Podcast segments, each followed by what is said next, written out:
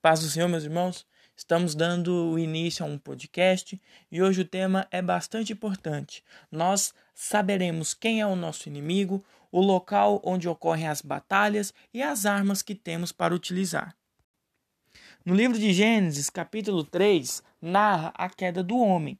É importante ressaltar neste capítulo a serpente como personagem principal que influenciou na queda do homem. Posteriormente, a serpente ela seria identificada como Satanás em Apocalipse, capítulo 12, versículo 9. Este é o inimigo ao qual devemos combater, Satanás pois desde a criação ele sempre lutou contra a intimidade e a proximidade entre Deus e o homem. Devemos considerá-lo um inimigo astuto e enganoso, e como está escrito na Bíblia, ele veio como um ladrão que veio para roubar, matar e destruir.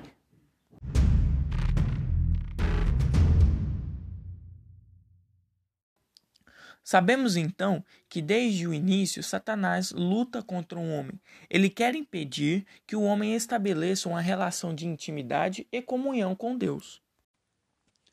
Mas onde ocorrem estas lutas? Paulo vai dizer em Efésios, capítulo 6, versículo 12, que não temos que lutar contra carne e sangue, mas sim contra os principados, contra as potestades, contra os príncipes das trevas e contra as hostes espirituais da maldade, nos lugares celestiais. Então, todas essas lutas ocorrem nos lugares celestiais. A exemplo disso, temos Daniel, capítulo 10, versículo 12, onde o anjo diz a Daniel que desde o primeiro dia as palavras de Daniel foram ouvidas, mas que levantou contra o anjo o príncipe do reino da Pérsia, para impedir que a resposta chegasse até Daniel. E então começou-se uma grande luta. Esta luta ela ocorreu nos lugares celestiais, pois não foi perceptível por seres humanos, não foi perceptível humanamente, mas ela ocorreu. Foi uma longa batalha que a Bíblia afirma que durou 21 dias. Ela ocorreu, mas ocorreu nos lugares celestiais, e é ali onde ocorrem as nossas batalhas, onde devemos combater as potestades, onde devemos combater as hostes malignas, e é ali onde nós combatemos.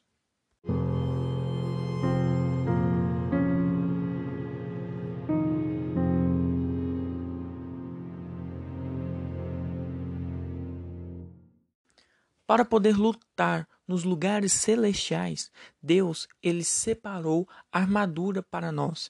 E esta armadura é uma armadura espiritual, não sendo visível a olho humano. Portanto, Paulo, em Efésios, capítulo 6, versículo 13, ele descreve a armadura de Deus comparando-a com a de um soldado romano de sua época. A primeira peça citada por Paulo é o cinto da verdade.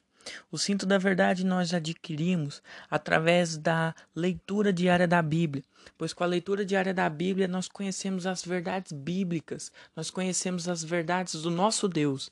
E o cinto da verdade ele nos dá confiança para podermos enfrentar Satanás. Logo em seguida, Paulo cita a couraça da justiça. A couraça ela era utilizada pelos soldados para proteger os seus órgãos vitais. E nós, como salvos em Cristo Jesus, temos a maior necessidade de proteger o nosso coração. E o nosso coração ele é protegido pela segurança que provém da nossa justiça. Logo em seguida, Paulo diz: calçai os pés com a preparação do evangelho da paz. Isso significa que calçar os pés, nós precisamos ter firmeza na paz. Nós precisamos ter a firmeza na paz. E em Efésios, capítulo 2, versículo 14, diz que Jesus é a nossa paz e nós precisamos firmar em Jesus. Nós calçamos com a preparação do Evangelho da Paz, como nós vivemos de modo agradável a Ele. Paulo continua dizendo, citando o escudo da fé. O escudo da fé ele serve para nos proteger dos dardos inflamados do inimigo. E nós precisamos carregar este escudo da fé para que Satanás não nos atinja com suas mentiras, pensamentos odiosos sobre qualquer pessoa ou qualquer coisa. E nós precisamos carregar este escudo. Logo adiante, Paulo cita o capacete da salvação. O capacete ele serve para proteger a nossa mente, a nossa cabeça, e nós colocamos este capacete quando nós confiamos e cremos na promessa de salvação que Jesus tem nos dado. Quando nós cremos na nossa salvação e em Jesus Cristo como nosso único Salvador.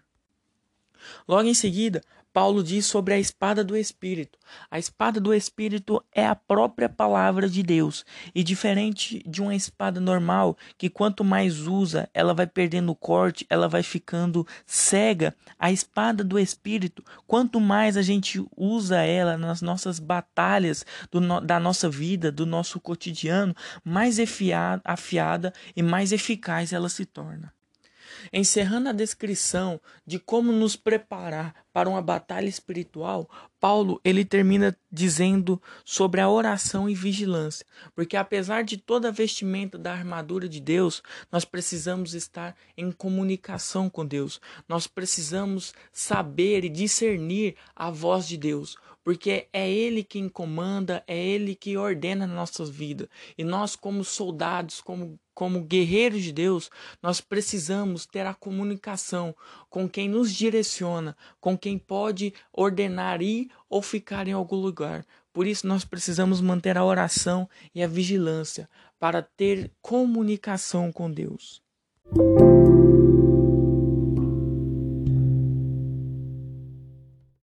Encerrando este podcast, Espero que a sua vida tenha sido edificada e que o Espírito Santo de Deus continue falando aos nossos corações.